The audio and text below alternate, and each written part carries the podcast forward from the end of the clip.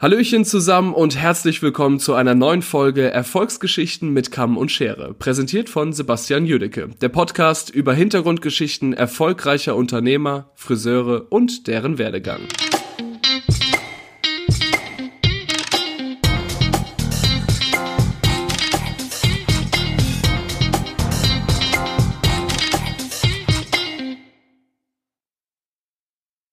Herzlich willkommen, lieber Daniel Bruns, in diesem kleinen Podcast-Projekt. Ich danke dir, dass du dir an diesem frühen Morgen die Zeit nimmst, mit mir ein paar Fragen ja, danke durchzugehen. dir, dass du mich gefragt hast. Finde ich ja ganz spannend. Gerne.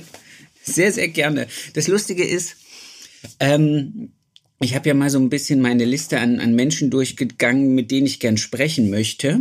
Und dann hatte ich äh, die Erinnerung an unser wunderbaren kleinen Fashion Week-Ausflug und habe dann festgestellt, ich probiere es einfach, ich rufe dich an und stell dir einfach die Frage, ob du Lust hast mitzumachen.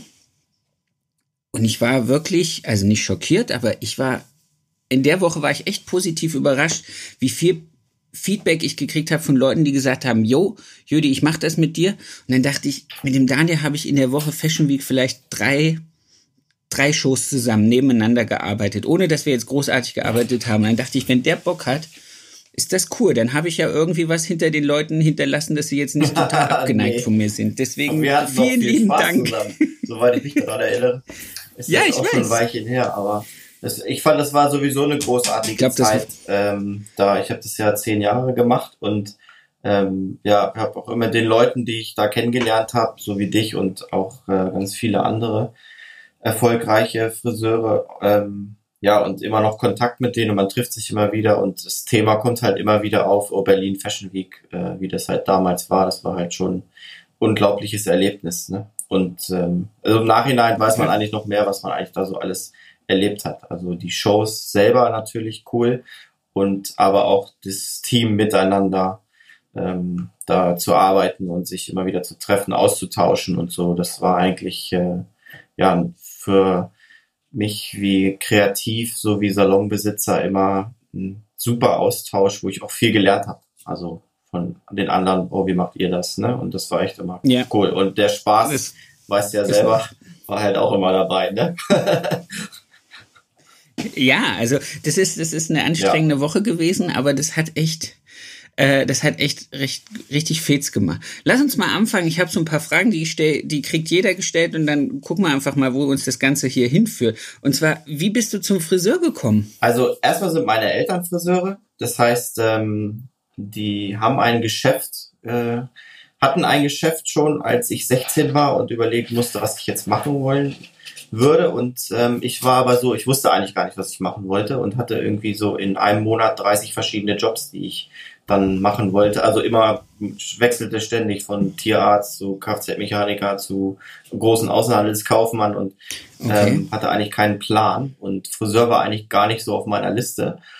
Aber mein Bruder hat zu dem Zeitpunkt, der war erst Kfz-Mechaniker und dann ist er zum Bund gegangen und dann hat er beim Bund festgestellt, dass er eigentlich keinen Bock auf, auf dem Boden liegen und Schrauben drehen hat. Und ähm, hat dann ein Praktikum bei meinem Vater im Salon gemacht weil der gesagt hat, ja, ja, aber zu Hause bleiben gibt's auch nicht. Und dann hat er festgestellt, oh, das ist auch geil, ne? So drin, warm, Kaffee, okay. nette Damen, super. das Lustige, das habe ich, Ah, das habe ich jetzt in den Gesprächen ein paar Mal gehört und ich habe das damals, als ich angefangen habe zu lernen, auch, habe ich gedacht, Mensch, ey, bist den ganzen Tag drin, du hast einen netten Schnack. Ja. Ja, wie, warum soll ich jetzt, mein Bruder ist Stahlbetonmaurer, habe ich gedacht, nee, für draußen. Nee, ich glaube, ich mache ja, das ja, genau. Hier. Und dann ist, also hat er auch ziemlich schnell mit meinem Vater zusammen haben sie das Geschäft auch neu aufgestellt und so und sehr, sehr motiviert. Das ganze Quartier waren damals auch die ersten, die bis 20 Uhr geöffnet haben und so. Und also das war schon, äh, ging dann auch richtig los. Und ähm, ja, und ich war dann irgendwie, also wie, zu dem Zeitpunkt war ich halt irgendwie gerade 16 und äh, wusste nicht so genau. Und da weiß ich noch, dass wir auf einer Party zusammen mal waren äh, also das war, glaube ich, so die erste Party, wo ich mal mit durfte, irgendwie beim Nachbarn. Und äh, dann waren wir draußen beim Pinkeln und dann meinte er, was machst du denn jetzt eigentlich? Und dann sage ich, ja, ich habe eigentlich keine Ahnung. Und dann sagt er, warum machst du denn nicht auch Friseur? Dann machen wir das mal zusammen. Und dann habe ich gedacht, ja, das ist eine super Idee. Ich war ja eigentlich eher so wirtschaftlich interessiert. Und ich dachte, super, er macht Haare und ich äh, mache die Kasse und das Büro. Ja, Geld. Witzigerweise ist es heute eigentlich andersrum. Sehr cool. Aber, aber ihr habt euch damals schon immer so gut verstanden, dass du gesagt hast, das kannst ja, du dir vorstellen, mit deinem Bruder also zusammen zu machen. Großartige Beziehung cool. und auch schon immer und er trägt mich, also deswegen klappt das gut. Schön, weil, also ich habe auch eine tolle Beziehung zu meinem Bruder, aber äh, ich glaube, wir könnten nicht zwei nicht zwei Stunden ja, nebeneinander das, arbeiten. Das, das, das, das geht nicht mit jedem. Aber uns geht das. Also wir können uns auch streiten und so, deswegen funktioniert das. Ne? So, wir sind uns halt nicht wirklich böse, aber so, wenn wir mal die nicht der gleichen Meinung sind, dann tut es mir mal leid für die Leute, die dann im Raum sind. aber für uns nicht. Ja, das, man kann, glaube ich, noch viel ehrlicher und viel weniger ja, genau. gefiltert mit seinem Bruder also in, in Disput gehen. Ja generell schwierig. Ne? Man muss da immer darauf achten, dass man, ne, dass man zusammen bleibt und nicht, ähm, und dass Dinge nicht unfair sind und so. Aber das klappt eigentlich bis jetzt super. Also deswegen. Also ich bin dann halt eigentlich erst einen ganz anderen Weg gegangen. Also, habe ja in ähm, in Hannover bei Trio gearbeitet und da meine große Leidenschaft entfalten können für den Beruf und da auch gelernt, den Beruf zu, zu lieben und zu leben. Und das war auch eine fantastische Zeit und sehr, sehr prägend. Also da sage ich mal, habe ich das Arbeiten gelernt. Ne? Ähm, Inwiefern? Also ich weiß, ich habe ja auch drei Jahre in Hannover gearbeitet und ich weiß in der Zeit, ich bin ja erst 2000 nach Hannover gekommen, ähm, das Trio da für die Stadt Hannover einen extrem guten Ruf hatte. Also ich, das war so mit einer der Top 5 Salons, würde ich sagen, die es so gab. Das ist der gegenüber am Marktplatz genau, da bei der, der Kirche, erste, oder? Das erste Geschäft und ich glaube 95 haben die das aufgemacht und 96 war ich da einer der ersten Lehrlinge. Ne? Also so der, ich glaube, ich war der erste, der im ersten Lehrjahr angefangen hat bei denen. So. Die anderen waren schon woanders und okay. ähm, ja, das war definitiv so und sie hatten äh, viel Pläne und ähm, sind ja auch aus Stuttgart damals vom Dieter Keller hochgekommen und es gab in Norddeutschland auch keine Schulen. Die haben eine Akademie auch und ähm, das gab es halt hier in der Form noch nicht. Deswegen waren sie auch sehr besonders und auch die Techniken und so waren ziemlich neu. Also ich erinnere mich zum Beispiel, äh, haben wir alle Dauerwellen wegberaten. Also es, da war so, ich kann das, also ich kann wickeln, aber ich habe bis heute irgendwie drei Dauerwellen gemacht in meinem Leben. Finde das eigentlich mit da total geil, hätte eigentlich Bock, da mehr drauf, mehr zu machen, aber kann ich ja dran arbeiten, ne?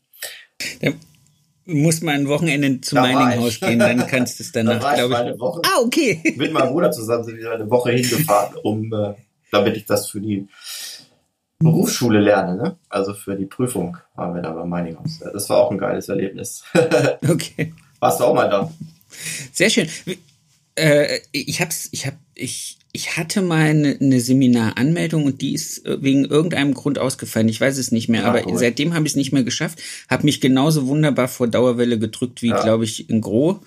Ähm, aber ich bin jetzt an dem Punkt, wo ich auch sage, ich glaube, es wäre eine geile Idee, sich heute mit dem Thema Welle zu spezialisieren, ähnlich wie, wie diese äh, besseren Barbershops, also jetzt nicht so wie jeder, jeder, der da draußen Barber draußen dran schreibt, sondern so einen richtigen Special-Wellenladen, das glaube ich, könnte gut Geld in die Kasse spülen. Ja. Also der aber immer noch das Produkt ist in meinen Augen ein bisschen die Problematik, ähm, da die meisten ja ähm, sehr schnell wandeln. Also die sagen so, ich möchte gern sechs Monate das und dann ne, nicht mehr bei einer Dauerwelle. Wenn du jetzt lange Haare hast, ist auf jeden Fall ja die Bindung an das ziemlich lange. Und du, die meisten ja. kämpfen dann doch irgendwie so mit zehn Zentimeter lang ansetzen und dem Rest, der dann noch irgendwann drin ist, den sie dann halt eben nicht mehr wollen. Und da fängt die Problematik an. Ne? Aber soweit ich weiß, wird es ja, bald also ein neues Produkt geben. Ähm, und dann kann das natürlich losgehen. Und da bin ich schon ganz gespannt drauf. Das haben wir auch schon testen dürfen und ich glaube, das ist äh, eine coole Sache. Vielleicht geht es dann los. jetzt, reden, jetzt reden zwei Leute, die seit, seit den Anfang der 2000er keine Welle mehr ja. gewickelt haben über Dauerwelle. So schnell, wenn so schnell. So schnell geht es. Wie, wie, wie, wie viele Läden habt ihr jetzt? Ja, ihr habt einen, einen oder? Und, habt ihr noch? Das ist auch eigentlich unser Plan, dass das so bleiben soll. Der ist äh, groß. Frag, frag mich jetzt nicht nach Quadratmetern. Mein Bruder wüsste das wahrscheinlich sofort, aber ich sag mal groß. zweistöckig und ähm, ja, angefangen haben wir, äh, also ich war ja in England sechs Jahre und als ich wiederkam mit meiner Frau haben wir das Geschäft hier also bin ich zu meinem Bruder und seiner Frau dazugekommen, ne, mit meiner Frau. Und dann haben wir ähm, ja gesagt, okay, jetzt machen wir einen neuen Plan für das Unternehmen, wenn wir jetzt natürlich mit so viel Kräften da sind und mit meiner ganzen Education ja. und Kreativteamarbeit, Erfahrung, äh, wollen wir diese Seite auch stärker aufbauen hier und das haben wir dann äh, gemacht und sind halt von acht Mitarbeitern auf mittlerweile, ich glaube, 30. Also das, das, das schwankt ja immer. Wow. Aber also wir sind ja. immer wieder um die 30, also mal 25 Mal, glaube 30 erreichen wir immer wieder und ähm, war gar nicht der Plan so groß am Anfang, sondern 20 war, glaube ich, 2025 war der Plan und das hatten wir dann, glaube ich, nach fünf Jahren auch erreicht und dann gemerkt, in den Salon passen wir alle rein, aber im Aufenthaltsraum und so äh, Büro, nicht Lager, es war irgendwie zu eng. Dann mussten wir erweitern und haben dann das Glück gehabt, dass oben drüber Wohnungen waren, die dann auch irgendwie zu, wir dazu bekommen konnten und dann haben wir umgebaut und jetzt haben wir so über zwei Etagen ziemlich großes Geschäft. Ja, das ist auch toll. Und gerade jetzt mit Corona, ne, natürlich äh, so viel Platz zu haben, macht die Sache natürlich sehr angenehm und viel einfacher. Super einfach, ja. Das heißt, ihr habt jetzt auch äh, Bedienstühle hochgestellt, um noch ein bisschen mehr nee, zu die Wohnungen sind oder? zum Salon umgebaut worden. Deswegen sind, das haben wir Durchbrüche gemacht, also richtig großen Umbau gemacht und äh, Plätze dazu geschaffen. Ich glaube, wir haben oben jetzt acht, neun, zehn, elf Plätze dazu genommen und ähm, dazu bekommen und äh, dadurch, ja, wie gesagt, es ist halt ziemlich einfach, ne, das äh, so, so jeden zweiten Platz cool. zu besetzen und da genug Platz zu haben, ohne jetzt groß äh, ja oder zu Trennwände oder Trennwände nicht stellen. Also, ja. Sehr cool. Sehr, sehr cool. Lass uns noch mal ein bisschen auf deinen Werdegang zurückkommen. Du hast gesagt, in Hannover gelernt und dann hast du irgendwie kurz erwähnt, dass du sechs also Jahre in London warst. Da gibt es bestimmt genau, noch ein bisschen interessanten Stoff ja dazu. Karriere machen, deswegen habe ich dann auch voll durchgezogen, alles mitgenommen und ähm, war dann irgendwann äh, Salonmanager, habe mit dem Frank Freier die bei der Ausbildung und der Akademie geholfen und ähm, habe beim Kreativteam mitgearbeitet, also hatte da echt überall, war überall mit dabei und halt sehr, sehr, sehr leidenschaftlich auch. Und dann habe ich gedacht, okay, ich wollte immer mal nach London, weil ich hatte mir immer die Bilder da, ne, die Fotos, die aus London kamen, gesehen und gewusst, dass, ähm, dass, dass das eben äh, ja, eine Qualität ist, die so irgendwie in Deutschland doch nicht zu sehen war. Und dann habe ich gedacht, okay, dann musst du mal hin, dann musst du mal mit denen arbeiten. Und irgendwie, dann hatte ich die Idee so von einem sechswöchigen Praktikum bis hin zu ähm, einem Jahr. Mein Ziel war eigentlich ein Jahr da zu sein. Ne? Und dann okay. und dann ähm, äh, sind wir wie war das nochmal? Ach genau, ich habe erst meinen Meister, ich bin erst, habe meine Meisterschule gemacht und dann am Meister habe ich gedacht, ach, machst du noch einen Betriebswirt hinten dran, weil ich irgendwie dieses äh, Studentendasein ganz cool fand. Und studieren hatte ich jetzt nicht richtig Bock zu, aber so zu leben wollte ich halt mal wenigstens für drei Monate. Und äh, hab, den Meister wollte ich natürlich schaffen, cool. aber den Betriebswirt habe ich eigentlich eher so gemacht, weil, wie gesagt, wegen des Studentenlebens und äh, habe es trotzdem sogar richtig gut absolviert. Wahrscheinlich, weil ich entspannter war und nicht so gestresst wie beim Meister.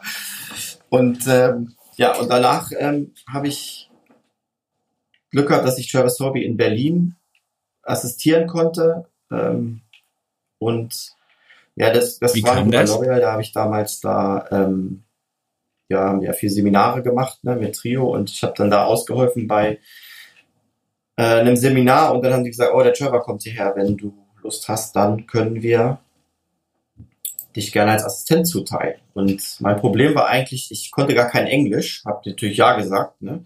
aber ich konnte gar kein Englisch und äh, also so ein bisschen vielleicht ein Bier bestellen und so und bin dann bin dann dahin und dann hat jemand übersetzt und dann habe ich dort mit assistiert und dann habe ich halt gefragt, haben wir halt gefragt, wie das ist, wenn man da anfangen möchte und ja, großes Glück. Die hatten gerade Stylistenverlust großen und brauchten neue Leute und haben gesagt, ja, dann komm mal rüber, äh, schick uns eine CV, also eine Bewerbung und dann kommst du rüber und dann musst du so einen Test machen, zeigst uns acht Haarschnitte, musst die Modelle selber mitbringen und dann gucken wir uns das an und wenn das gut genug ist für uns, entscheiden wir, ob du nachtrainierst oder das normale Trainingsprogramm, was vier bis sechs Wochen dauert, durchläufst.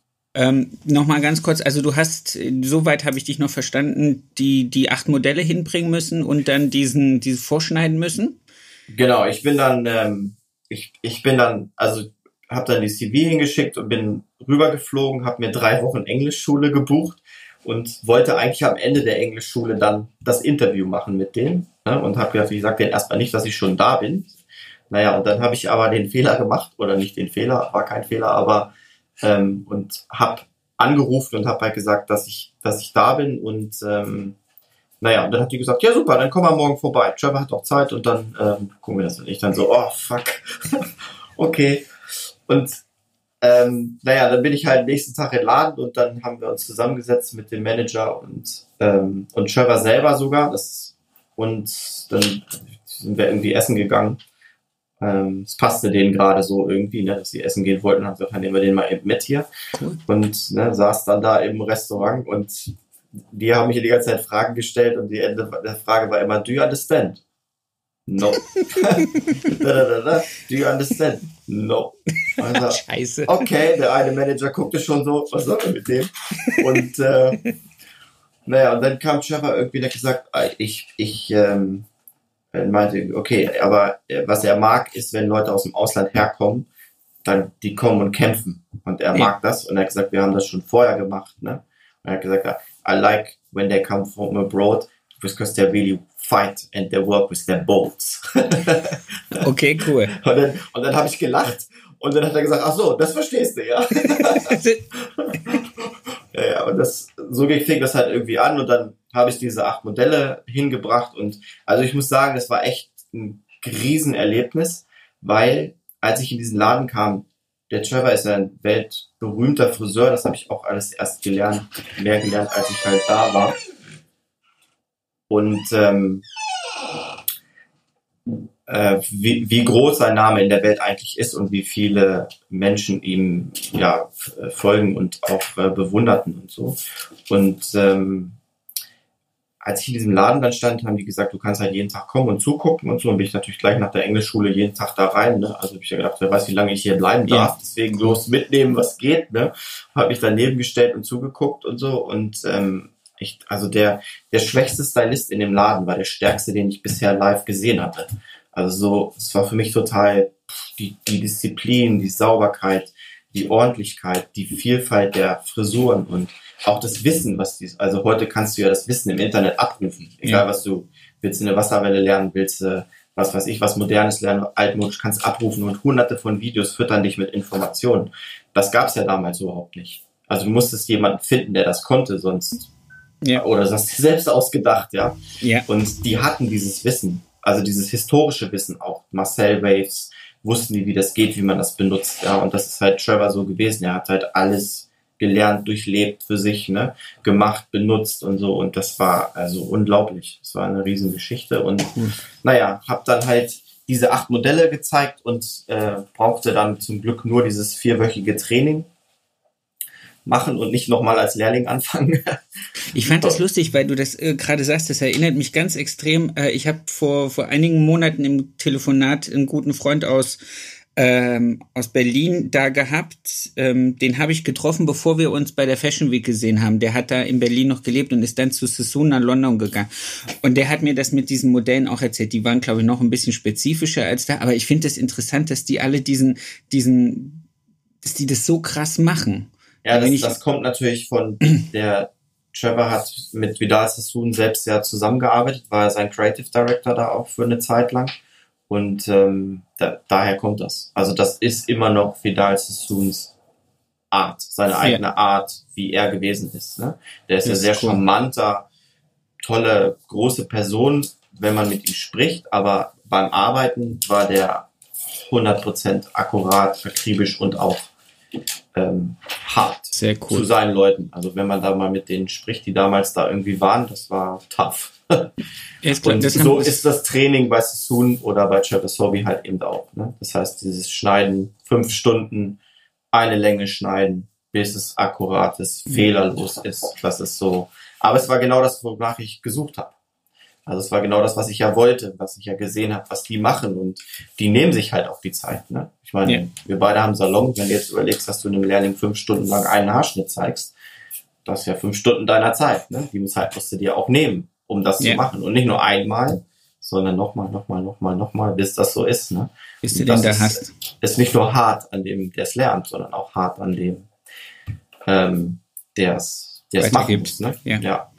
Aber es führt halt dazu, dass du eine Disziplinperfektion bekommst, die dich einfach stärker macht danach. Ne? Also das, am Anfang habe ich auch gedacht, boah, krass, Schikane, ja, aber so nach fünf Stunden dann so, ich glaube, es müsste noch ein Zentimeter kürzer. Was? ich war so, und dann, oh, schmerzhaft, aber gut. Ähm, ja, aber dann habe ich das gemacht, habe den Test, musste dann so einen Test machen, dann musste dann dein Können an einem Abend präsentieren, alle schauen zu, Trevor kommt, der Creative Director kommt und sie kontrollieren die Haarschnitte. Also die Meisterschule war nicht so hart, muss ich ehrlich sagen. Das glaube ich gerne. Ja, das war echt krass. Und dann habe ich das aber geschafft. Also Sehr geil. ich habe zwar immer noch nichts verstanden, aber ich habe es geschafft. Aber, aber so wie ich dich kennengelernt habe, war dein Englisch eigentlich äh, outstanding, fand ich. Also für, für die Art und Weise, wie ich sechs Jahre dann in London leben, scheint dann doch ein bisschen was an der Sprache geändert zu haben. Naja, ich war dann sechs, ja, nach sechs Jahren, da kannst du es nicht. Also es geht dann ja ziemlich schnell und ich habe irgendwo auch meine Frau da kennengelernt im Laden und ähm, äh, dann, wenn du eine Freundin hast, die englischsprachig ist, dann geht das schnell. Fängt das ja schon morgens an und hört abends auf. Ja, genau, das stimmt. Sehr schön. Was gab es danach? Also nach London dann gleich wieder zurück in, mit ja, deinem, also, zu deinem Bruder? Ich wusste halt, dass ich habe halt, äh, mein Zeitplan war halt, die Wochenplan war ziemlich vollgepackt in London. Also ich habe irgendwie ja voll im Laden gearbeitet, habe die Seminare gemacht, habe das internationale Reisen mit Trevor und Angelo gemacht, bei Angelo Seminara da auch kennengelernt und mit ihm dort ähm, viel zusammengearbeitet, als wir bei Travis Hobby gearbeitet haben und ihm bei seinen Kollektionen geholfen und die ganzen, seine ersten großen Shows und alles äh, mit ihm auch gemacht und ähm, aber ich hatte dann, also meine jetzige, also meine Frau und ich, meine damalige Freundin, ähm, hatten dann vor zu heiraten und äh, haben halt gesagt, okay, London, sie ist in London geboren und aufgewachsen, aber für uns beide war halt so irgendwie, okay, das ist die, die Stadt ist zu krass, ne? Ich bin halt ja auch eher ländlich aufgewachsen. Sie war auch so immer der Typ, der irgendwie definitiv ländlicher wohnen wollen würde. Und naja, dann haben wir überlegt, was machen wir? Also Familie das heißt, sollte in der Nähe bleiben, entweder bleiben wir in London oder wir gehen nach Deutschland. Mallorca hatten wir auch noch mal in Betracht gezogen, das haben wir zum Glück nicht gemacht. Weil da hätten wir keine Familie gehabt. Das ist auch, finde ich, zu anstrengend, wenn du äh, Kinder hast und ein Geschäft und so, ne? Da habe ich keinen Bock zu, das alles alleine zu machen. Aber ähm, ja, und dann fing das halt an, dass wir, ich glaube, ich war Weihnachten hier und da habe ich mit meinem Bruder gesprochen, da hatten sie ihm gerade das hintere Stück des Geschäftes angeboten. Damals waren ja Geschäftspreise noch total niedrig, weil eigentlich keiner mehr ein Geschäft aufmachen wollte. Ja. Und ähm, naja, und dann habe ich gedacht, naja, es wäre jetzt eigentlich eine Chance und habe dann meine Frau angerufen und habe gesagt, pack deine Koffer, wir ziehen nach Neustadt am Rügenberg. Das ist halt bei Hannover, ja. Ich wollte gerade sagen, du hast es erst geschafft, die Frau aus London in die niedersächsische Provinz zu verfrachten. Ja, ja, jetzt pass auf. Das war aber gar nicht meine Schuld, das war meine, so meine Idee. Und sie hat dann gesagt, ja, ich glaube, wir sollten das machen. Und dann habe ich gesagt, wie meinst du denn das jetzt? Naja, guck, ist alles, was wir wollen. Ne? Wir wollen auf dem Land leben, wir wollen ein Geschäft machen, aber mit Partnern, nicht alleine, weil sonst hätte ich auch, auch diese kreativen Sachen gar nicht weitermachen können.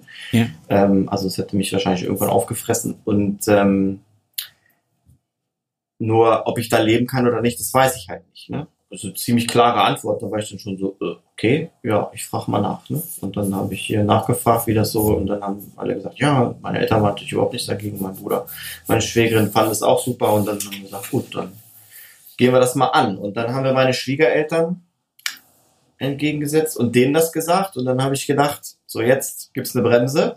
Aber auch nicht. Die haben gesagt, ähm, nee, macht das. Macht's aber so, dass ihr zurückkommen könnt. Dass ihr euch nicht so festfahrt, dass ihr nachher nicht weg könnt, wenn ihr nicht glücklich seid. Ne? Und dann haben wir das von Anfang an so aufgebaut, dass ähm, es immer die Chance gibt, dass wir wieder gehen können. Und meiner Frau habe ich natürlich auch immer gesagt, also wenn es nicht geht, dann gehen wir. Und ich glaube, dreimal hatten wir auch die Situation, wo ich gesagt habe, gut, dann gehen wir, gehen zurück. wir zurück. In den ersten drei Jahren war das, ne? Und dann kamen sie aber immer wieder zwei Wochen später, ach, wir, wir können noch weiterbleiben. Okay. Und dann, ich wäre auch zurückgegangen. Also ich würde es auch immer noch machen. Also ich meine, es bringt ja nichts, wenn du ja. weißt ja irgendwo bist und einer ist unzufrieden. So, ich meine, dann sind ja alle nicht zufrieden. Ne? Das nee, das stimmt. Dann, dann entsteht ja einfach irgendeine Energie, die man nicht brauchst. Ja, und ja, wie gesagt, dann haben wir halt das hier angefangen und das habe ich ja vorhin schon gesagt. Das ist dann von, haben wir es geschafft, zusammen das von acht auf 30 Leute zu bringen und. Sehr geil. Ja, und ja, deswegen soll es auch ein Geschäft bleiben. Also sag niemals nie, ne? Wenn es vor der Tür stehen würde, würde ich auch vielleicht sagen, okay, man macht auch noch mal ein anderes Projekt, aber im Moment ähm, ist das groß genug.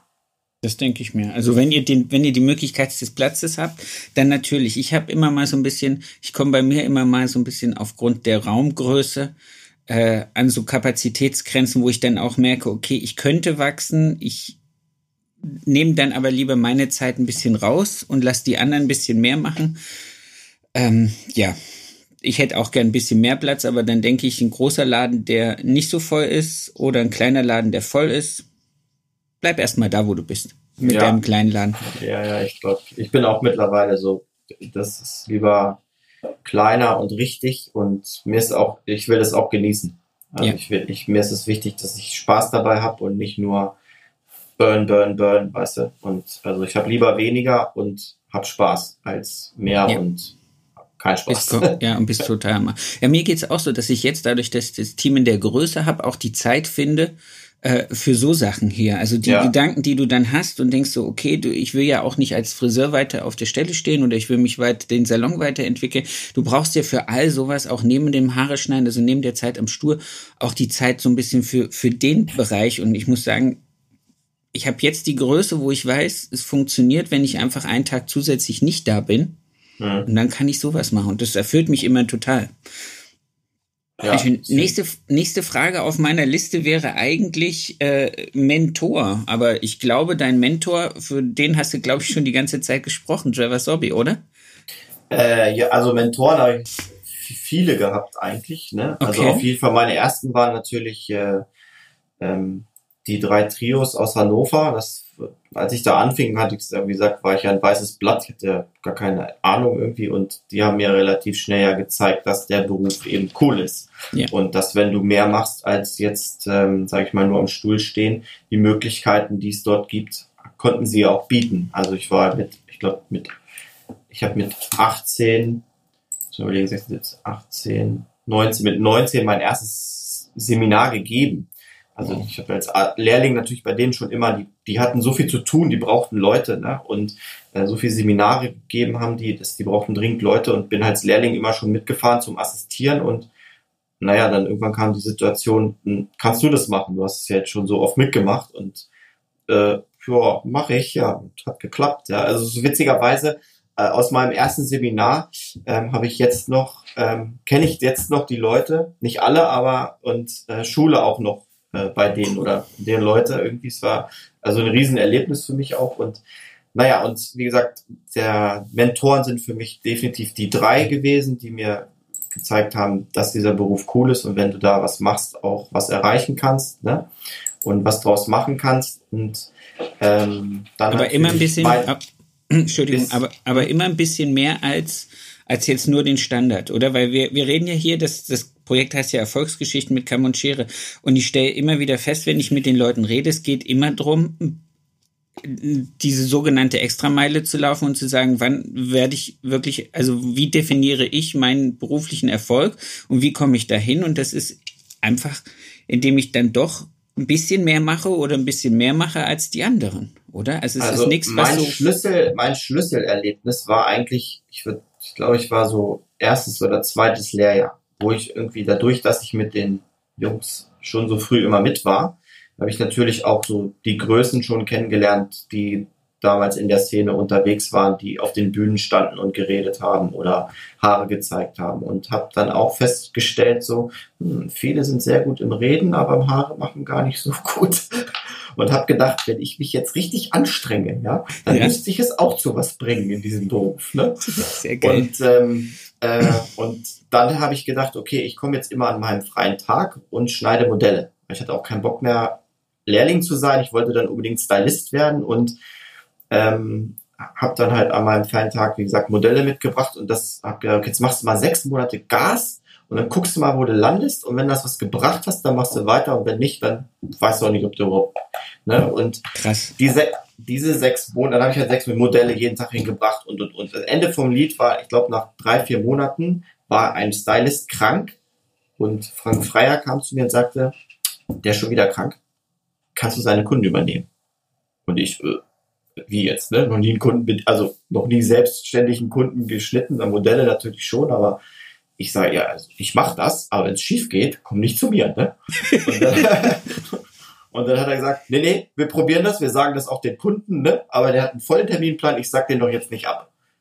Ich so, okay, dann mal los. Und das war auch wieder so ein, wie dieses Seminar, es hab's gemacht, es hat irgendwie geklappt und ich hatte Spaß, die Kunden fanden es toll und ja, und von da an ähm, war ich dann irgendwie Stylist. Also es war so echt so Pumps und das war ja halt aber schon, natürlich, habe natürlich auch gezeigt, ich will, yeah. ich Ne, ich bin nicht der Talent, bin nicht das Supertalent, sondern ich bin, ich will halt. Ich habe Lust, mir macht es Spaß und ich habe keine Angst vor, was weiß ich, 16 Stunden Tagen oder mhm. ähm, und diese sechs Monate haben eigentlich bis heute nicht wirklich aufgehört. Also das ist halt immer noch so, ne? ich habe dann gemerkt, okay, oh, jetzt bin ich schon Stylist. So, jetzt will ich Trainer werden. Ja, und dann habe ich gedacht, das schaffe ich auch. Ja. So, dann ging diese Trainergeschichte los. Dann habe ich gedacht, okay, Manager kann, kann man auch werden da dann habe ich gesagt, Manager will ich auch machen. Und dann war ich halt, Kreativteam will ich auch machen. Dann haben die gesagt, du kannst auch nur eine Sache machen, du musst ja nicht alles machen. Ne? nee, ich will alles. okay. Ja, und dann ist, hat es dazu geführt, dass ich halt eben überall mit dabei war und naja, viel gemacht habe. Ne? Und dann in England lief das ja dann genauso. Ich bin dahin und die haben gleich gemerkt, okay, ne, ich habe. Der kennt keine Grenzen mit An und das war auch der Grund, warum ich mit Angelo so eng zusammen angefangen habe zu arbeiten, weil der gesehen hat, okay, dem gebe ich einen Puppkopf mit nach Hause und sag mal, mach mal bitte das und dann kommt der nächste Tag wieder fertig. Aber ich war dafür da, weißt du, ich yeah. bin da hingegangen, um äh, alles mitzunehmen und äh, deswegen und das ging dann halt so weiter. Und dann bin ich halt dort auch. Ähm, Trevor und Angelo sind dann hier überall hingeflogen. Dann haben die mich halt mitgenommen. Die haben immer Assistenten mitgenommen, Modelle mitgenommen, die ganze Armee immer mitgeflogen, äh, wenn wir irgendwo hingefahren sind. Und ähm, da war ich dann halt auch immer dabei. Ne? Die Kollektionen mit fotografiert, hab die Fashion Shows mitgemacht. Also ich hatte einfach ein riesen Glück, in so einem Salon zu sein, die so auf Qualität äh, gedrillt waren und so erfolgreich auch in allen Sparten, die man so machen kannte, waren. Das war halt phänomenal. Ne? Und, Sehr geil. Ja. Und das, das war so ein bisschen das Ding. Und natürlich für mich ein, der größte Mentor ist definitiv Angelo. Ähm, okay. Weil ich ja mit dem so viel zusammengearbeitet habe. Als ich nach Deutschland kam, fing er ja dann an, für Darwinis zu arbeiten und bin dann halt mit ihm auch weiter mitgefahren und habe ihm geholfen, die Shows zu machen und so und ähm, die Shooting, an den Shootings mitzuarbeiten, die Kollektionen zu schulen und solche Sachen. Ähm, ja, das, das, das ist schon sehr, sehr ähm, kreativer Mensch, äh, von dem ich sehr, sehr viel gelernt habe und sehr cool. definitiv mein, würde ich sagen, mein Nummer eins Mentor. Ne? Wow. Ähm, du hast aber, oder ich glaube nicht, dass ich irre, aber ihr, während wir uns kennengelernt haben, das war ja 15, hast du auch mit L'Oreal gearbeitet, oder? Hast du. Genau, in, Deu in, Deu in Deutschland mit dem Salon waren wir bei L'Oreal zu dem Zeitpunkt, glaube zehn Jahre lang. Ähm, auch fantastische Zeiten ähm, da gehabt, natürlich mit der Fashion Week äh, eine Riesengeschichte und ähm, als ich zurückkam, der Trevor hatte in England dieses ähm, Look Good Feel Better Programm, also dieses Friseure beizubringen, wie man mit Krebspatientinnen umgeht und Perücken verschafft und also menschlich umgeht und auch, ähm, ne, wie besorge ich das, wie mache ich das richtig, was ist, was ist das Richtige, was ist das Falsche? Und ähm, als ich hierher kam, hat L'Oreal gesagt, oh super, wir wollen das hier auch machen. Und damit dieses äh, Haarprogramm habe ich dann mit ins Leben gerufen mit L'Oreal und der DKMS Live äh, damals. Ah, und und ähm, ja, da waren wir halt da so lange und nach zehn Jahren habe ich dann ein tolles Angebot bekommen von äh, Goldwell für KMS jetzt, die ähm, den äh, deutschen Art oder für Dach ist das sogar für Deutschland, Österreich und die Schweiz ähm, der Artist zu machen und äh, bin jetzt auch äh, Global Style Council Member. Das ist halt für KMS global ähm, Shows. Im Moment findet natürlich nicht viel statt, obwohl yeah. wir jetzt gerade was drei Tage lang was abgefilmt haben, was jetzt online passieren wird. Ähm, ganz coole Sache, nennt sich äh, KO ähm, Global Style, äh, Global Salon Experience, also es ist ein riesen Event, was drei Tage normalerweise geht, was halt komplett online gestellt wird. Und okay, das cool. wird total spannend. Also wir richtig groß Sachen gemacht und das ist eine, eine coole Sache. Und ähm, ja, da mache ich jetzt halt für KMS ähm, alle Aufgaben, die da so sind. Was halt das erste Mal jetzt auch meine eigene Verantwortung jetzt unterliegt. Ne? Also vorher habe ich ja immer mit Leuten zusammengearbeitet, die Firmen hatten, mit denen ich, die ich unterstützt habe, ne? für die ich die Dinge gemacht habe. Und jetzt ist es halt das erste Mal, dass du der Head halt, bist. Genau, dass ich das mache und äh, ja, mehr Verantwortung, aber ist auch mal spannend, das auch zu machen. Und äh, lustigerweise bin ich ja zu ähm, Goldwell gegangen jetzt, um diese Aufgabe dort anzunehmen und der Angelo ist jetzt mir gefolgt. Äh, ja, cool. Ein Jahr später ist er jetzt äh, auch äh, bei Goldwell große Sache und fängt da jetzt gerade an und äh, habe ihn auch jetzt gerade da getroffen und dann haben wir gelacht, dass er, äh, guck mal, sind wir schon wieder zusammen. ja, ja. Manch, manchmal ist es wie in so einem Sonnensystem, dass sich die Planeten gegenseitig anziehen. Ja. Sehr schön. Das heißt jetzt, ähm, ihr habt den ganzen Laden umgestellt auf Goldware? Ja, mit Sicherheit. Ja. Das wäre ja dann die logische Konsequenz zu sagen, sie machen cool, cool.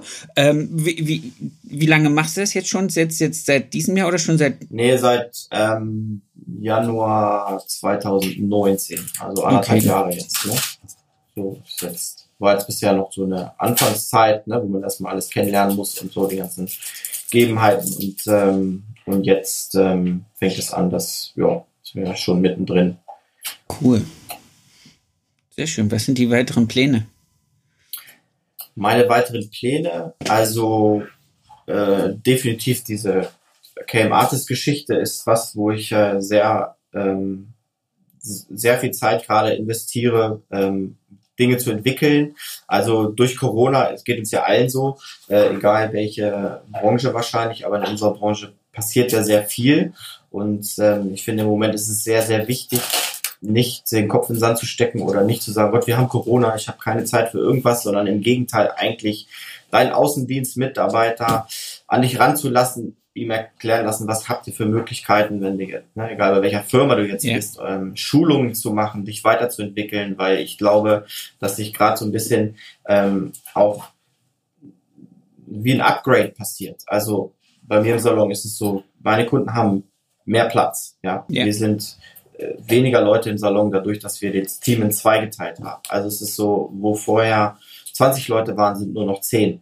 Und das ist ja auch im Restaurant so, die Tische sind weiter auseinander, es ist ruhiger. Also es ist ja eigentlich wie, wenn ich ins Flugzeug gehe, kann ich in der zweiten Klasse sitzen und sitze so. Zusammen, oder ne? Genau, oder du sitzt Business oder First, hast mehr Platz, ist entspannter, die Personen sind entspannter, die auf dich zu, die, die dich bedienen und so. Und das sehe ich halt gerade, passiert ja in vielen, also beim Essen gehen oder bei uns auch im Geschäft und ich denke auch in den anderen Geschäften. Also ich, für mich ist es eine Riesenzeit im Moment, in der viele, viele Chancen aufkommen, ja. die man einfach nutzen muss. Ne? Und wo man auch einfach gucken muss, okay, wer haben wir vorher so gemacht, brauchen wir nicht drüber nachdenken, zurück gibt's nie, geht immer nach vorne, ob Dinge mal wieder so werden, wie sie vielleicht früher waren, in Teile bestimmt, aber alles glaube ich nicht. Nee, glaube ich ähm, nicht. Viele Dinge werden sich ändern und ich glaube, die Online-Education, womit wir gerade merken, okay, das kommt von überall, manche machen das auf ihrer eigenen Kappe, die großen Firmen bieten ihre Sachen online an oder Goldwell mit dieser Hybrid-Geschichte, dass sie halt teilweise zu Hause, äh, von zu Hause online Dinge machen, die wir auch getestet haben, was großartig funktioniert, muss ich sagen, und dann halt live auch nur noch einen Tag in die Akademie fahren, um Sachen zu machen. So diese Dinge sind definitiv Dinge, die man sich jetzt mitnehmen, äh, jetzt äh, sich mitnehmen kann. Es ist nicht ja. so, dass die alten Dinge weg sind, also im Moment sind sie vielleicht nicht erlaubt, aber äh, die, das kommt halt nur dazu. Ja, ich habe festgestellt, weil du es gerade sagst, mit der Hälfte der Leute und dem Mirror, es bietet auch wieder eine andere Qualität, wenn man sich als Stylist drauf einstellt und wenn man sich halt auch als Kunde drauf einstellt, zu sagen, ähm, ich kann, ich kann eine andere Servicequalität liefern. Ich kann mit, mit Kopfmassagen, mit Wellness, mit, ich weiß nicht, allem einfach on top die Leute noch ein bisschen abholen, als jetzt die ganze Zeit dahinter zu stehen und zu sagen, oh, es tut mir leid, dass sie jetzt eine Stunde eine Maske tragen müssen. Das finde ich eigentlich, die Einstellung ist, ist sehr, sehr cool, dass man sagt, wir graden das ab. Also du hast jetzt mehr Platz. Also sieh es nicht als Hygienemaßnahme, die zum Schutz ist, sondern sieh es einfach als deinen persönlichen kleinen Zusatz-Wellness. Das finde ich cool. Ja, also für uns ist es, ist es das. Also du, du als Stylist, ne, ich arbeite ja auch äh, im Salon, mit und ähm, es ist einfach ruhiger. Und also ehrlich gesagt kam ich mir schon ein bisschen blöd vor, weil wir, ich, früher haben wir so viel Meetings gehabt ja. über Ordnung und Sauberkeit, über Organisation, über ähm, ne, das, das alles Dinge, allein jetzt. Reibungs ja, können doch alle, wir hatten nur nie die Zeit dafür. Weißt du, so, es ist halt schon, ja, also, äh, äh, also ein paar Dinge wirklich einfach gelöst. Ne? Und ja. na klar, die große Frage wird sich über die Zeit, das Rechnen, wie stark muss man da finanziell dran arbeiten. Aber trotzdem, die, meine, unsere Branche hat ja das erste Mal richtig geil reagiert. Sie haben alle zusammen was an den Preisen gemacht und ähm, das ist ja, was immer gefehlt hat. Ne? Ich meine, so, wir müssen uns ist halt das deine, Ist das deine Wahrnehmung, dass alle was an den Preisen gemacht haben? Ja, so habe ich das äh, nicht alle, aber doch viele die Preise nach oben gemacht haben. Und ich denke, um eine gute Qualität zu bieten, musst du einfach dein Geld halt nehmen. Ne? Ja, das ist Weil du brauchst das Geld für Education, du brauchst das Geld für dein Salon schön zu halten, du brauchst das Geld nicht nur für deine Tasche, sondern ähm, du brauchst das ne, für, für so viele Dinge. Und wenn man da immer versucht, an den Preisen so, ah, ich bin teurer, damit ich nicht teurer bin als der und günstiger als der, ich glaube, das ist halt bisschen die Mentalität, die die Branche ein bisschen dahin gebracht hat, dass wir irgendwie mit dem Mindestlohn und äh, das, der Lohn der Friseure das gleiche. Level sind. Ne? Also da, da, ich, da schäme ich mich, dann denke ich so, was ist das denn? Das kann nicht sein. Ich liebe diesen Beruf. Ich will, ne, ich nehme das super ernst und für mich hat der eine sehr hohe Wertigkeit und das kann nicht sein, dass wir da unten irgendwie rumtouren mit solchen Problemen halt. Ne? Ja, finde ich auch. Und deswegen ähm, ja, habe ich schon von vielen Kollegen gehört, dass die halt, ne, und so mitgekriegt, dass die halt da, naja, diesen Upgrade auch zumindest ansatzweise oder ja. genau eingepreist haben. Ja, finde ich, also ich, ich habe halt die Diskussion eher so, so zwiegespalten wahrgenommen. Auf der einen Seite die Leute, die gesagt haben, sie heben nicht an, weil aufgrund von Angst vor Kurzarbeit vielleicht die Kunden zu verprellen und die, die sagen, nee, A, brauche ich den ganzen, habe ich diesen ganzen Mehrkostenaufwand. B, muss ich ein bisschen gucken, dass ich die sechs Wochen Schließzeit wieder reinkriege. Und C, muss ich natürlich auch gucken, dass ich mein Personal am Laufen halte und äh, gut bezahle. Also ich denke, es, es geht nicht ohne gute Preise. Es gibt so einen schönen Spruch von Robert Bosch, der ja hier unten irgendwie mit seiner mit seiner Firma ganz viel Geld verdient hat. Und der hat irgendwann mal gesagt, er zahlt nicht äh, so viel, so gute Löhne, weil er so, so reich ist, sondern er ist so reich, weil er so gute Löhne bezahlt. Und ich glaube, ähm, diese, diese Wahrnehmungsumkehrung muss man einfach auch mal für uns nehmen, dass die Leute, der Friseur einfach diesen Stellenwert haben muss. Aber da hat der Daniel Goltz lustigerweise in dem Podcast vor zwei, drei Folgen äh, zu mir gesagt, dass der Friseur auch sich erstmal selber wertschätzen muss. Dass du das machst, weil du halt auch einfach diese Erfahrung und diesen, diesen Weitblick aus der, aus den anderen Ländern hast, aber so eine kleine Friseurin irgendwo im Mitteldeutschland auf dem Land hat vielleicht nicht den, den, das Selbstbewusstsein dahin zu stehen und zu sagen, hey, ich bin das mir aber wert. Und da würde ich mir freuen, wenn es ja einfach noch größer, also wenn diese, diese Wahrnehmung Preis und Leistung wirklich branchenübergreifend größer ist. Aber ich glaube, diesen Mut hat halt Corona vielen gegeben. Also das schön. für mich ist es so, um den Preis zu erhöhen, hat was mit Mut zu tun. Weil ich muss den Mut haben zu sagen, wenn ich mehr Geld nehme, verliere ich einen Kunden. Und diesen Mut muss ich haben. Ja. Ich muss natürlich zeitgleich, wie du auch schon gesagt hast, da auch mehr für tun. Ich kann jetzt nicht einfach nur die Preise hochziehen und ja. eigentlich nichts ändern, sondern ich muss auch immer am Ball bleiben. Vielleicht ein neues Getränk, vielleicht einen neuen Service, you know, dass man auch merkt, es müssen so Dinge sein, aber ich brauche den Mut, den Preis anzuheben keine Angst haben, einen Kunden zu verlieren, weil ich auch wiederum einen anderen anspreche. Also ich ja. verliere den, der sagt, okay, das ist mir jetzt zu teuer, da gehe ich jetzt zu einem anderen. Ne? Ich ähm, gewinne aber den, der sagt, bei dem, bei dem Geld muss die Qualität stimmen.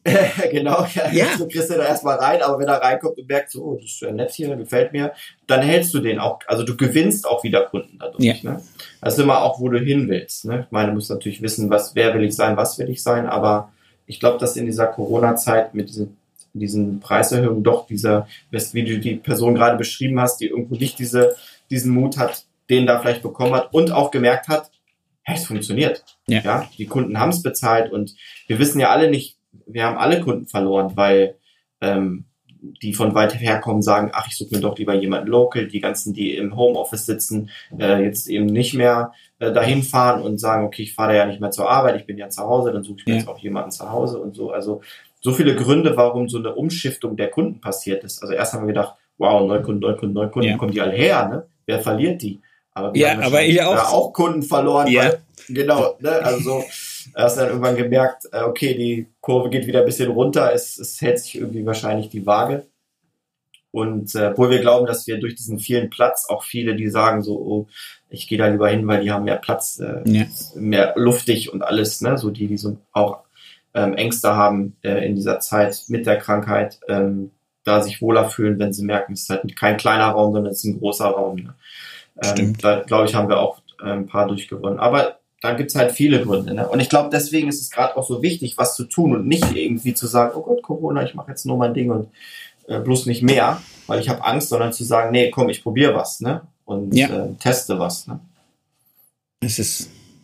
Ich habe das, äh, ich habe lustigerweise letzten Sonntag im, mit dem Peter Lehmann ein Seminar gehabt, da ging es wieder um BWA-Zahlen und Kalkulation und da hatten wir auch ähm, die Unterredung im, im Seminarraum, weil da auch mehrere waren, wo dann wirklich auch welche gemeint haben, hm, es ist schwierig, diese Preisanhebung zu machen. Und dann haben wir es wirklich mal ausgerechnet. Also wir haben dann die, die Zeit genutzt, kurz, und haben einfach mal in der BWA für äh, einfach mal den Haarschneidepreis um 1,50 Euro, 2 Euro angehoben und haben dann geguckt, was kommt da am Ende des Jahres nur durch diese Preisanhöhung raus und äh, hatten dann einen Wert um die, was weiß ich, 5000 Euro, die nur durch diese Preisanhöhung für einen Haarschnitt, da ging es jetzt nur um eine Dienstleistung.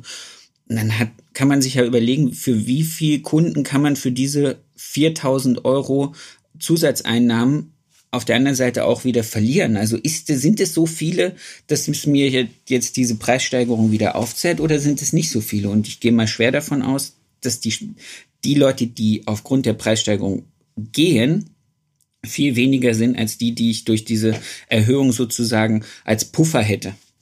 Ja. Ja, also das, das war dann auch mal, dann hast du eine Zahl, dann siehst du das, dann visualisierst du das und denkst dir, hey, pff, für 4000 Euro mehr Umsatz durch diese Preiserhöhung, wie viele Kunden können mir dafür jetzt weg, wegbleiben, bis sich dieser ganze Batzen wieder aufgezehrt hat und ich null auf null rauskomme. Und selbst wenn ich null auf null rauskomme, habe ich ja noch nichts verloren. Ja, Deswegen, ja ich sehe das genauso. Also ja. ich halte das, Preise sind halt wichtig. Ne? Kalkulation muss halt jeder natürlich selber machen. Aber äh, zu wenig nehmen ist und zu sparen, also mir macht es halt auch keinen Spaß. Ja. Ich habe dann auch gar keine Lust, weil wenn, wenn ich merke, oh, kann ich mal jemanden dahin schicken, ja, nee, reicht das Geld nicht für. Welche Probleme wir auch ne, in der Vergangenheit besonders gehabt haben, so beim Wachsen immer, ne, viel Auszubildende genommen äh, und die ausgebildet, damit wir größer werden. Ne? Und das ist natürlich eine Investition. Natürlich. So, wie wir vorhin schon besprochen haben, meine Zeit, deren Zeit, ne? Und die Energie, die da reinfließt und und und. Und dann äh, machst du und tust du, bist auf einer Berlin Fashion Week und bist hier im Ausland und da und dann kommst du wieder, Kasse leer. Wäre schade. Es wäre sehr schade. und denkst dann so, ah, und jetzt? Ja, ran an den Stuhl, ne? So, und bis dann, also die Zeiten habe ich gehabt, auch viel gehabt, ja. ne? Und dann, äh, so, das war echt hardcore anstrengend. Und natürlich dann meine Frau, wir haben, dann, haben Kinder ne? und so, das auch noch so, das war schon echt heftig. Ähm, aber deswegen ist, halte ich das auch für so wichtig, dass du deinen Preis nimmst. Und wie du eben sagst, ob ich nun zehn Kunden mache oder neun, ja. wenn ich damit den gleichen Umsatz schaffe. Dann ja, und wahrscheinlich, so, und wahrscheinlich ja. sogar noch mehr. Ja, das, also das ist ja ich habe ja dieser Upgrade-Effekt, den wir ja gerade schon besprochen haben, ist ja auch so. Wir machen ja auch weniger Kunden, weil vorher habe ich mit äh, ich und zwei Auszubildende fünf Leute gleichzeitig bedient. So, jetzt machen ich und zwei Auszubildende halt drei. Also da fehlen ja, ja eigentlich zwei Kunden. Ähm, und äh, bisher funktioniert das noch alles. Müssen wir natürlich übers Jahr äh, schauen, wie, sie, wie so die neuen, mit den ganzen neuen Konstellationen, wie das die neuen Umsätze sind und so. Aber ähm, ich will das schaffen. Also, dass wir das, diesen Upgrade eben nicht wieder verlieren. Also ich will ja. nicht zurück, wo ich vorher war. Und wenn das bedeutet, wir müssen wieder am Preis was machen. Ich habe einmal, um nochmal einmal eine Sache zu dem Thema zu sagen, als ich in London war, habe ich auch gelernt, dass diese Preisstaffelung Jungstylist, Stylist, Top-Stylist und da gab es sieben, sieben yeah. Dinger, die wurde mal eine neue aufgemacht, wenn hört. und was ja auch geht, ne? Also hier machen wir das auch so.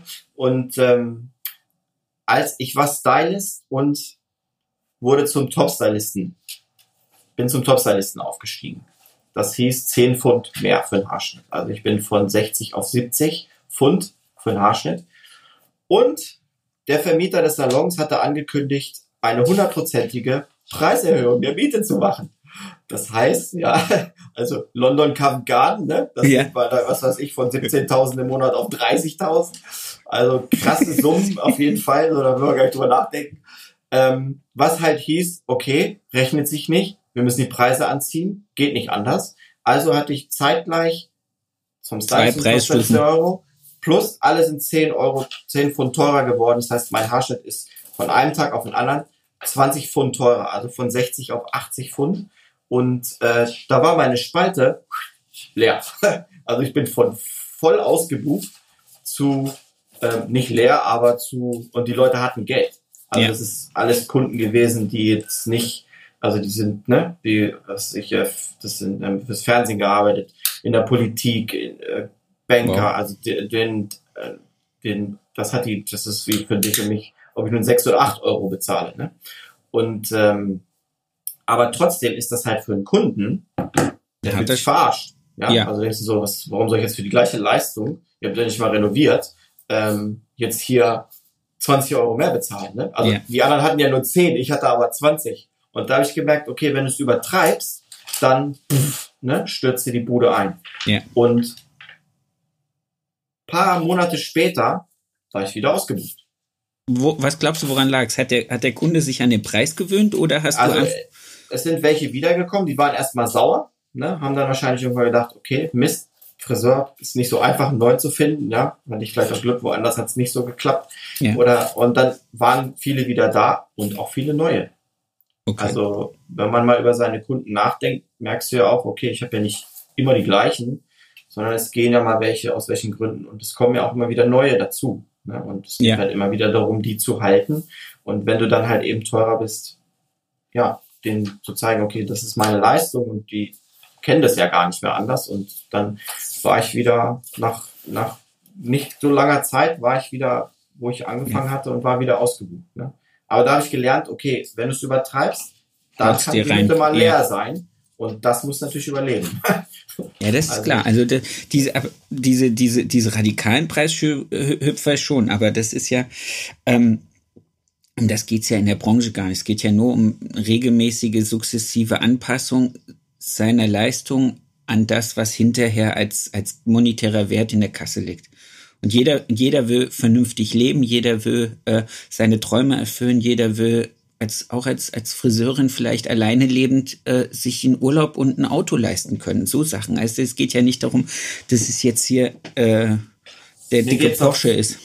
Ja, mir geht es halt auch viel darum, dass die Stylisten ähm, ihr Geld verdienen können. Ne? Ja. Also weil ich, Teamarbeit ist für mich total wichtig und ähm, ich habe gerne ein gutes gutes Gefühl, wenn ich im Salon bin. Bin nicht so der ne, oder wir alle nicht so die, die irgendwie so hier, ich bin der Boss und alle müssen jetzt hier das machen, sondern ich arbeite gerne mit denen zusammen und äh, nehme die auch viel mit, wenn ich unterwegs bin und so. Und mir ist halt wichtig, wie wir das vorhin schon gesagt haben, ne? Ich muss vernünftig bezahlen, damit ich auch Spaß habe mit meinen Mitarbeitern, weil okay. sonst habe ich sie nicht lange oder ist Unzufriedenheit oder der Ruf, den wir, gegen den wir kämpfen, oder muss man lange arbeiten und man kriegt nicht viel Geld. tritt dann halt ein und äh, dann ne, kriegen wir ja. das zu Hause auch mal vorgesetzt und so. Also äh, auch alleine daher finde ich das schon ganz wichtig, damit ich halt, damit die durch Beteiligung halt da auch gute Umsätze machen können und dann halt auch die Beteiligung kriegen können. Das ja. ist mir immer halt ganz wichtig. Das, das, ja, es ist ja auch nur, es ist einfach nur fair. Jeder will am Ende des Tages von seiner Arbeit äh, gut leben können, Spaß haben und wenn er nicht den finanziellen Druck hat, dass er irgendwie die ganze Zeit diesen, diese Klammer im Kopf hat, wo es heißt, oh, ich muss, ich muss, ich muss und ich brauche noch mehr, ich brauche noch mehr, ich brauche noch mehr, ähm, dann, dann brechen sie irgendwann weg und sagen, nee, dann suche ich mir was anderes. Da sitze ich halt, was weiß ich, wie viele Friseure gibt's, die zwischendurch abgebrochen haben und jetzt, pff, keine Ahnung, ganz was anderes machen, nur weil sie sagen, am Ende des Monats ist der Scheck halt dreimal so hoch. Ist halt auch schade. Ähm, wenn du magst, ich hätte noch eine letzte Frage zum Abschluss. Die kriegt jeder gestellt und die ist immer ganz, ganz spontan. Teile bitte mal einen schönsten Kundenmoment mit uns. Hm. Einen schönsten Kundenmoment. Ja. Es muss nicht anrüchig sein. Nee. ähm, okay, da muss ich mal kurz überlegen. Einen schönsten gar kein Problem. Es sind so viele, da weiß ich jetzt gar nicht, wie ich mich entscheiden soll. Vielleicht fällt dir ein also ich glaub, mein, schönst, mein schönster Kundenmoment ist eigentlich, ähm, wenn ich sehe, dass jemand, der zu mir kommt und wo ich weiß, der leistet sich das, und der geht total happy raus. Also für mich ist so, ist gar nicht so der, der, die Oberprofessorin oder sowas, die herkommt und sich die Haare machen lässt, sondern ich ähm, genieße das und schätze das total. Ähm, ich habe eine Kundin, die hat irgendwie fünf Kinder, ist allein erziehend und sie kommt nur zum Haare schneiden zu mir und geht zum Haare färben zu den Auszubildenden und ähm, ich weiß, die leistet sich das. Ne? Das ist eigentlich nicht ihr Preis, ähm, den sie sonst so bezahlen würde, aber sie genießt es total, sich dorthin zu setzen, die Haare schneiden zu lassen, sie uns unterhalten und so. Und das schätze ich. Das ist eigentlich für mich was, äh, wo ich äh, mehr Gänsehaut kriege, so Schön. eine Person zu bedienen, ähm, also sie zu bedienen oder ich habe andere, die ähm, ähnlich sind. Und ähm, das ist eigentlich für mich so emotional der schönste, äh, mit der schönste äh, Moment. Und vielleicht noch eins weiter, wenn ich darf. Bitte. Ist, ähm, ich mache ja auch die, diese Zweitageschichten für Patientinnen und mein Ziel ist es halt immer, wenn ich, wenn sie, wenn wir eine Perücke gefunden haben, dass sie diesen, dass dieser Moment kommt, wo sie sagen, wow, cool, so gehe ich raus. Also die kommen ja kommen meistens rein und sind eher so, ich will hier gar nicht her und ich will auch eigentlich das alles gar nicht und ich muss das jetzt halt. Ja. Und wenn du dann siehst, dass sie so mit dem lockeren Lächeln und der Partner, der daneben sitzt und so, oh, jetzt lasse ich dir gleich auf, das sieht ja toll aus. Schön. Das ist auch ein richtig geiler Moment, muss ich sagen, wo du echt so emotional denkst, so, wow, zehnmal mehr wert als die geilste Kundin, die du im Salon äh, aus der Bude schickst. Irgendwie, ne? Das sind so, glaube ich, so die zwei Momente, die mich am meisten, am, die ich am schönsten finde eigentlich. Sehr schön. Denen ist, glaube ich, gar nichts hinzuzufügen. Das freut mich sehr. Vielen lieben Dank für deine Zeit. Vielen lieben Dank. Ja, dass, dass, hat mir dass Spaß es, gemacht. Freut mich, freut mich, dass es geklappt hat. Äh, ich wünsche dir eine ganz, ganz tolle, erfolgreiche Woche. Ich hoffe, wir sehen uns mal wieder live, irgendwo auf einer Messe oder äh, wie auch immer. Äh, und dann wünsche ich dir erstmal noch einen ganz, ganz schönen was ist heute? Mittwoch, ne? Noch restliche Woche. Schöne restliche Woche. Bis bald. Das war's schon wieder mit dieser Folge. Ich wünsche euch ganz viel Spaß. Ich hoffe, ihr könntet alle etwas für euch rausnehmen. Ich möchte mich noch ganz recht herzlich bei meinem Tonmeister Tobi Ziegler bedanken von Das Bomb, der immer dafür sorgt, dass das, was ich hier zusammenquassel, hinterher bei euch auf den Ohren in einer guten Qualität ankommt. Vielen lieben Dank dafür. Für mehr Infos, für äh, noch mehr Input zur Folge guckt einfach in den Show Notes. Da ist alles verlinkt, was zum jeweiligen Gast ganz interessant ist. Ich wünsche euch eine erfolgreiche Woche und bis zur nächsten Folge. Euer Sebastian.